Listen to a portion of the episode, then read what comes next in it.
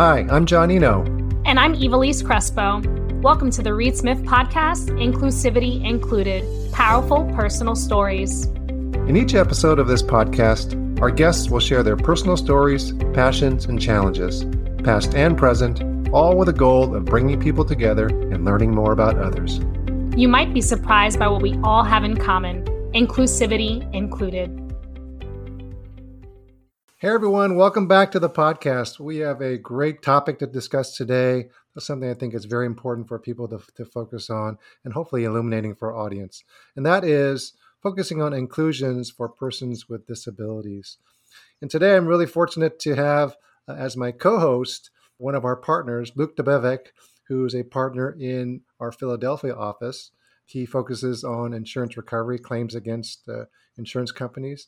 And Luke is also one of the founders of what we call Leaders, which is our inclusion group for persons with disabilities. Hey, Luke, welcome to the podcast. Thanks, John. Great to be here. And as our special guest today, I am really thrilled to welcome Catherine Ames. Catherine is a student at the USC, and she majors in law, history, and culture with a minor in theater. But more than anything, she's just a advocate for patients and she's a researcher, writer, and speaker. As a matter of fact, um, I met Catherine at USC because we were at a event for Town and Gown where Catherine was the featured student speaker, and she was just such such a powerful speaker on a topic that's so important uh, with, a, with such a strong message that I thought it'd be so great to bring her into our podcast. Just really briefly, Catherine is a chronically ill and disabled student, and she's really made it her mission to make other students and young people like her feel less alone. Um, she does that at USC through her column for the Daily Trojan, which is the student newspaper. And her column is called Chronically Catherine. We want to hear more about that, Catherine. And she's also a USC Vice Provost undergraduate fellow conducting research on the history of disability discrimination at the university and research which she just presented at the American Society for Legal History Conference. So, welcome, Catherine. It's great to have you. Great to see you again. Thank you so much for having me. I'm excited to be here. So let's start off, Catherine, if, if I can just uh, focus a little bit on your personal story. You know, the title of our podcast is Powerful Personal Stories.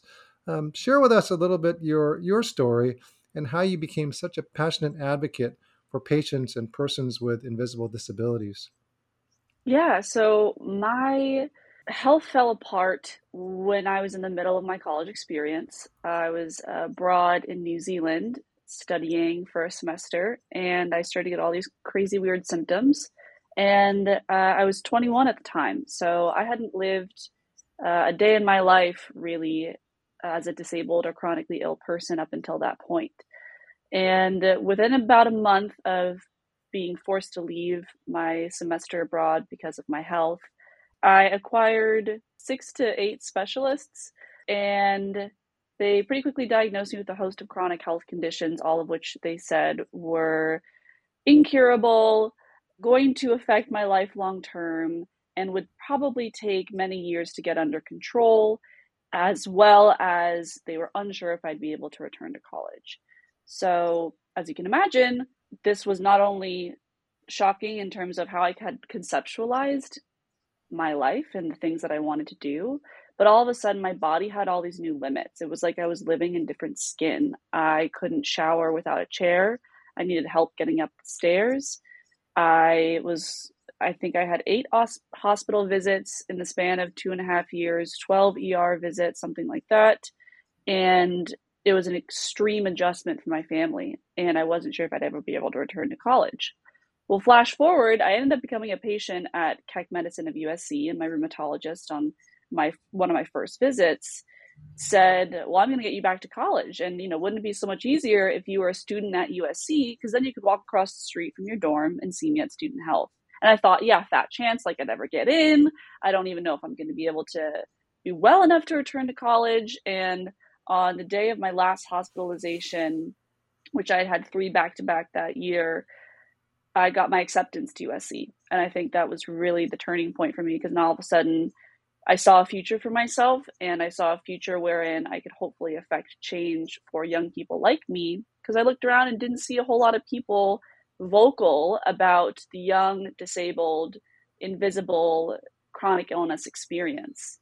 And when I got to USC, I we were online at the time actually. So I thought might as well put some bait in the water and write a column about my lived experience now as a student and let them come to me. So I popped a little email at the bottom of my column and soon enough people messages started flooding in from students, staff even and other people like I, I ended up getting an interview on KNBC LA because of my COVID experience. And all of a sudden people were saying, Oh my gosh, this is incredible. This is the first time I've ever read something like this in the Daily Trojan. This experience is so invisible on campus um, and not talked about. So my passion for advocacy kind of launched from a, a selfish place. I wanted to meet people going through something similar to what I was going through and uh, it really launched from there and opened a lot of doors uh, for me in terms of my career path, but also just feeling like I had purpose now. I hope that answers your question. that was so powerful, Catherine, and it's just uh, so inspiring for so many people. And one thing that I take away is that. Um, you know, you were unsure whether you're able to return to college, and there was someone that believed in you. Your your doctor said, "Hey, you know, I'm treating yeah. you here at Keck Medicine. Why don't you come to USC and and, the, and now look at what you're doing. You know, um, overcoming your you know so, so, so much and inspiring so many other people. So just just fantastic. Uh, Luke, I want to turn turn to you. I know you're our co-host, but also share with uh, our audience your personal story. I know you've you've had your own battles, and also t- talk a little bit about the importance of leaders, which is our group that supports persons with disabilities. Sure. Well, Leaders stands for looking for excellence and advancement of people with disability um, at Reed Smith. And it's just been an extremely important part of my life for the past 10 years. Uh, it's our business inclusion group for people with disabilities. I got into that group specifically because at around the same time in the middle of my career, I just started having seizures for no really good reason. And my career path was kind of hard to, to discern at that point because a lot of the things I was doing, suddenly I was seizing and unavailable in the middle of a task. And it, it became very difficult for me to to really just envision how, I'm, I was going to continue what I was doing, which was a lot of the typical lawyer things like taking depositions and meeting with clients and writing things that are due on deadlines. And so I, st- I met with some some people who now you know have become very long time friends and we started this group leaders and i found a support network there uh, and i also found support from within the law firm itself and through the leadership and the group has just expanded year after year it includes people of all types of disability physical mental visible invisible you know, it's it's now expanded to include a, a mental health group. We include all attorneys and staff, and it's gone global at this point. You know, and, and like I said, it, I guess I'm similar story to Catherine's in that I, I was kind of led into the advocacy space as a, a lot as a result of my personal experience.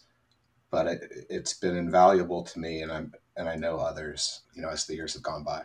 No, absolutely. And congratulations, Luke. I know that we're celebrating, we just celebrated the 10 year anniversary of the group.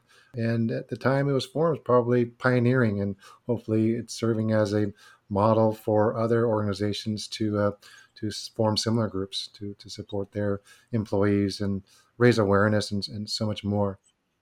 I certainly hope so. I'm, I'm very proud of what we've done, and I'm glad to see others in the profession and outside the profession you know, getting involved in disability inclusion work. I think it's important.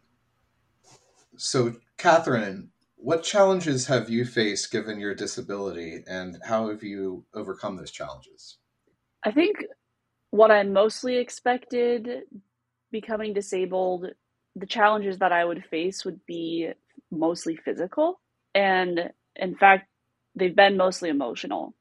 Coming to terms with not being able to do a lot of the things that I used to be able to do, you know, rehearse for being lead in a production, a musical production for eight hours a day, go for runs, really do anything that I felt like doing without consequence, suddenly there was consequence to everything that I did. And while I was able to adjust physically to plan to accommodate the consequence that I have if I do overexert, the most the biggest challenge that I've faced is accepting that mentally. And also, you know, the mental aspect of not being believed by doctors, not feeling like I'm allowed to call myself disabled because I don't have a limb difference or because I'm not a wheelchair user or because I'm not deaf or blind. Also, getting really depressed and really depressed that I can't participate in my activities that I love in the same way that I could before, but also constantly anxious that I'm going to have a flare, that I'm going to feel faint, that I'm going to be out in public doing something fun with friends and be that one person who needs to leave early. Those were very real anxieties that I had, both physical, social, familial, feeling like a burden to my family all of a sudden that felt the least talked about and felt like I had the least resources to navigate and the least amount of skill set to navigate those complex mental challenges. In terms of overcoming them, therapy has been incredible. Uh, I go to talk therapy every other week it used to be once a week. And conceptualizing my illness within the frame of my life path and reconceptualizing my life path has taken help. I have needed to learn to ask for help way more than I used to, and way more than I used to be comfortable asking for help. I used to be someone who was incredibly independent. I didn't like asking for help because I felt I could do it better on my own. And giving in to my body, respecting my body's limits has been the hardest challenge yet. Um, adapting to a totally new way of being has been the hardest challenge yet. But it's also forced, I don't think I would have slowed down in life if I wasn't physically forced to. And so overcoming those challenges has been somewhat of a blessing in disguise. I mean, I don't necessarily agree with the sentiment that I'm thankful for my dis- my disability, that I'm thankful that I'm constantly sick or that I feel gratitude that my life is so much better because I constantly have to fight my body. But there is a certain level of curiosity about how my life is different and in some aspects deeper, more meaningful because of my disability and latching on to that has been a huge part of how I've overcome some of these mental challenges. I, I guess I'll respond to that, Catherine, by just saying I, I, I share a lot of that, that those specific experiences of, of needing to learn how to ask for help um, and rely on others, where before that was not a part of my normal skill set and what I did best. And a lot of what I had to do is figure out what I do the best now. Yeah. Those things. And then build teams and rely on others to fill out everything else that needs to be done to get a given thing done. Yeah. It's scary putting your trust in so many other people just so that you can do sometimes basic things like for me, shower or you know now i need a scooter to get to class whereas before i could walk like it's if there's a there's a web of people and things and accommodations that if one falls apart the anxiety comes from if that one thing falls apart then the rest of the web collapses. But i found that becoming a person with disability is the greatest lesson in adaptation and you really learn how to become a shapeshifter to any situation to any crisis. And that's not only incredibly valuable personally, but I'm sure as, you know, Luke, you and John both understand and share in the mission of your work, that's incredibly valuable in the workplace too. Um, and people with disabilities bring a unique perspective and a unique skill set that that level and degree and intensity of constant adaptation brings. Yeah, there's no doubt about that. Th- thanks so much. So, Catherine, you know, would you say shifting to the workplace or in the context of being in school, the demands of being a student and um, you know you're looking to establish a career we didn't talk about what you're looking to do after you graduate but you know matching that with like you say your wellness well-being mentally healthy you mentioned therapy being being being something certainly and and I, I'm guessing also your column probably is is therapeutic. Yeah. Uh, but what, how, how, do you really balance all those demands and and, and keeping on your your goals of where you want to be? Sure. I think simple stuff like learning how to say no, setting boundaries, letting go of things that are out of your control, welcoming what the day has to offer, even if that what the day has to offer is a flare in pain, is difficulty with mobility. But on a more practical level, with the demands of being a student, learning to navigate the accommodation system in your college has been a huge learning curve that I didn't even know existed.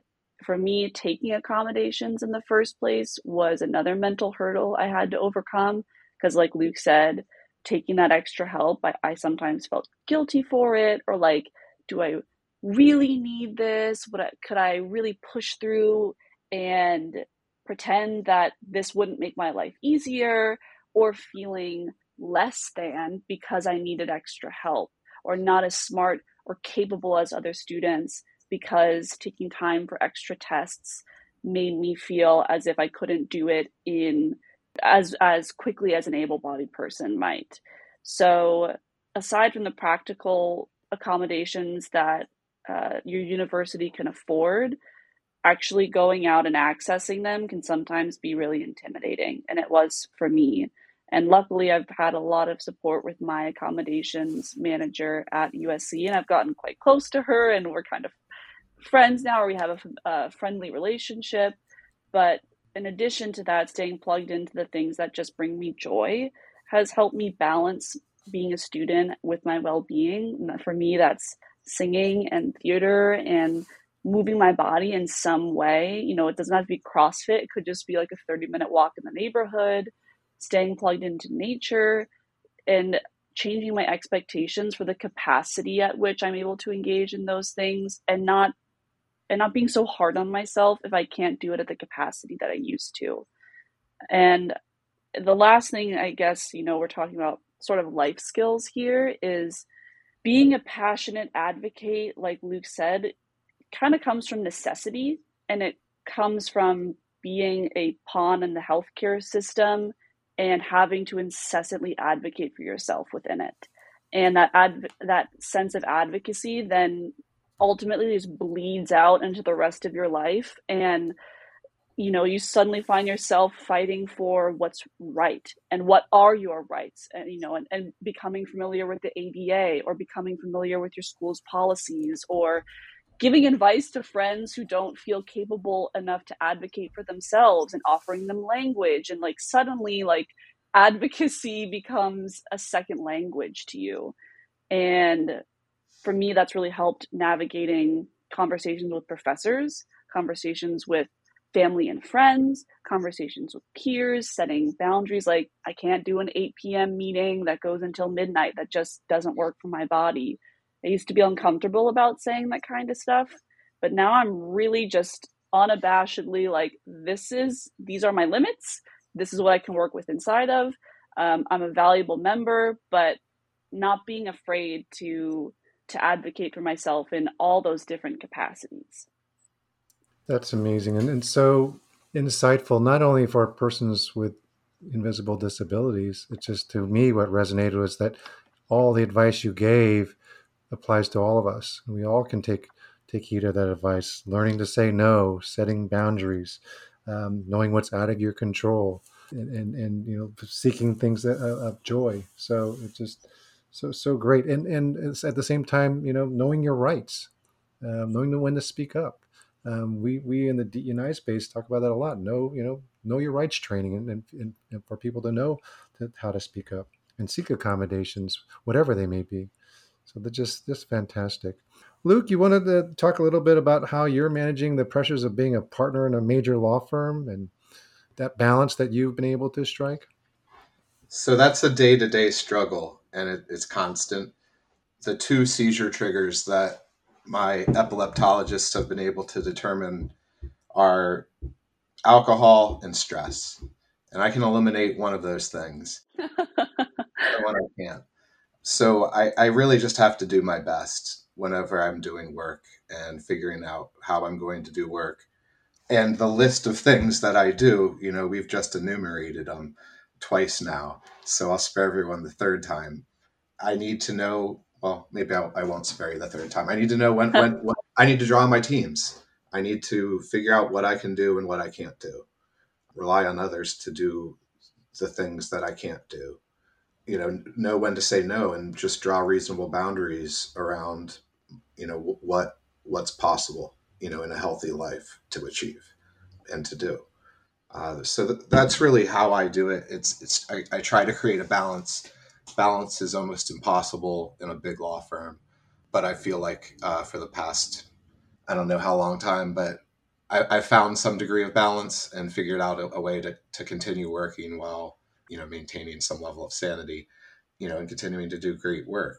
A lot of that comes from the support in the firm, outside the firm, at home, therapists, scientists, and doctors. It's a constant project. So, Catherine, uh, moving along to our next topic, what what advice would you give to organizations to be more inclusive uh, for people with invisible disabilities? That's a big question because I would say my organization right now is my university, and to put things in context, supporting people with disabilities at universities, which is history and work that I I do in my research is only recently really getting the resources that it needs in order to really support students with disabilities in the ways that will help them be at the same starting line as their able bodied peers. And in the university setting, I have, it's frustrating to oftentimes see money being spent what seems in an extravagant way on things that don't necessarily help this subset of population of students. I speak with students all the time about how they really just need more support from the Office of Student Accessibility Services in terms of staffing, in terms of difficulty getting meetings, in terms of training professors to be more understanding of students with invisible disabilities and their needs in the classrooms, or to just flat out accept that they have accommodations and to not create barriers to those students accessing those accommodations. So sometimes it's a bit of like a confusing spot you're in as a student with an invisible disability because people look at you and they have no idea that you are in chronic pain or they have no idea that you are just did a, an eight hour infusion. You don't know what you don't see or you don't know what you don't know. So my advice to organizations in general would be sometimes practical things like make classes zoom optional. Ensure there are chairs for in-person meetings if people need to sit down create spaces at work like sensory rooms for people with invisible disabilities adjust working hours because sometimes I may be in extreme pain when I wake up and I can really only start work at 10, 11 a.m. Give people good chairs, minimize overhead lighting and give people more natural lighting and or office lamps. Respect people's need for breaks or need to just have a camera off during meeting. I know one of my biggest fear as I head into the professional space is kind of being like quote unquote outed before I'm ready to disclose my disability, if I ever even choose to. And so these are just small things that any organization can do to just make physical spaces more comfortable for students, but also uh, students and in the professional workspace, but also just things like basic respect, like trust your employees and treat them like adults. If your employee with an invisible disability meets deadlines but works abnormal hours, that works better for their health make that something that they can continue to do. I'll pause there and I'll toss it to you, Luke, because this is sure. definitely something I feel like I go on and on about. I guess I, I would just reflect that from you know an organizational standpoint. I, I think most business organizations have more people with disabilities and people with invisible disabilities in particular than they have any knowledge of.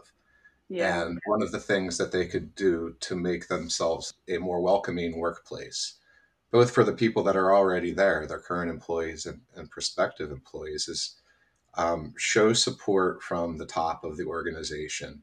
Yes. Um, and the way the way that can be done, probably as a very first step, you know, is to, and it's something that we did at Reed Smith. It was something we called the I Count initiative, and it was simply blasting out to all of the employees their personnel forms where they can self identify and disclose protected characteristics, including disability status. That's awesome. And when they do that, they are immediately provided a link to, you know, HR and accommodations. Um, and the, the, the message being, you know, don't be afraid to disclose an invisible disability you know, and then leadership from the top, and it can, can come in other ways too, you know, such as encouraging the formation of the types of affinity groups that we've talked about here. There's a lot to be done, but you know, a few discrete steps is a great way to start. I want to make sure that uh, all of our listeners are aware that they can listen to our Disability Inclusion Summit and view that it was held on December 1st, 2022, and included uh, a lot of members of our firm and guests talking about the issues of disability. Take a look at our social media and feel free to, to view that at your at your leisure. Well, Luke, it was so great to talk with you. And thank you for sharing your story and sharing your experience. And I certainly learned a lot about how potentially welcoming the professional space is to persons with invisible disabilities because it certainly felt like an uphill battle up until this point. So thank you for giving offering that hope and um, thank you for the work that you and John do to make Reed Smith an inclusive space as much as possible for people with all different disabilities. So I'm so so happy to be here and also thank you to John for inviting me. It's been lovely to talk with both of you. Thanks so much, Catherine. It's just been a true honor to get to learn more about you and your experiences. It's always fantastic to hear about students who are interested in, in making the world a better place. And I wish you all of the best. You too. Just fantastic. And thank you, Luke. Thank you, Catherine, for all your insights. Just so inspiring. And, and I hope our, our listeners will, will, will take to heart uh, everything you've you, um, recommended to our listeners, feel free to reach out to Luke and Catherine. Uh, we'll have their links. You can see in the in the episode notes the links to their social media. In both cases, just powerful speakers, and I hope that you can bring their messages to your organizations and to your groups. So thanks everyone, and we'll see you on our next episode. Inclusivity Included is a Reed Smith production. Our producer is Allie McCardle. This podcast is available on Apple Podcasts, Spotify, Google Play, Stitcher, Podbean, and ReedSmith.com. This podcast is provided for educational purposes. It does not constitute legal advice and is not intended to establish an attorney client relationship, nor is it intended to suggest or establish standards of care applicable to particular lawyers in any given situation. Prior results do not guarantee a similar outcome. Any views, opinions, or comments made by any external guest speaker are not to be attributed to Reed Smith LLP or its individual lawyers. All rights reserved.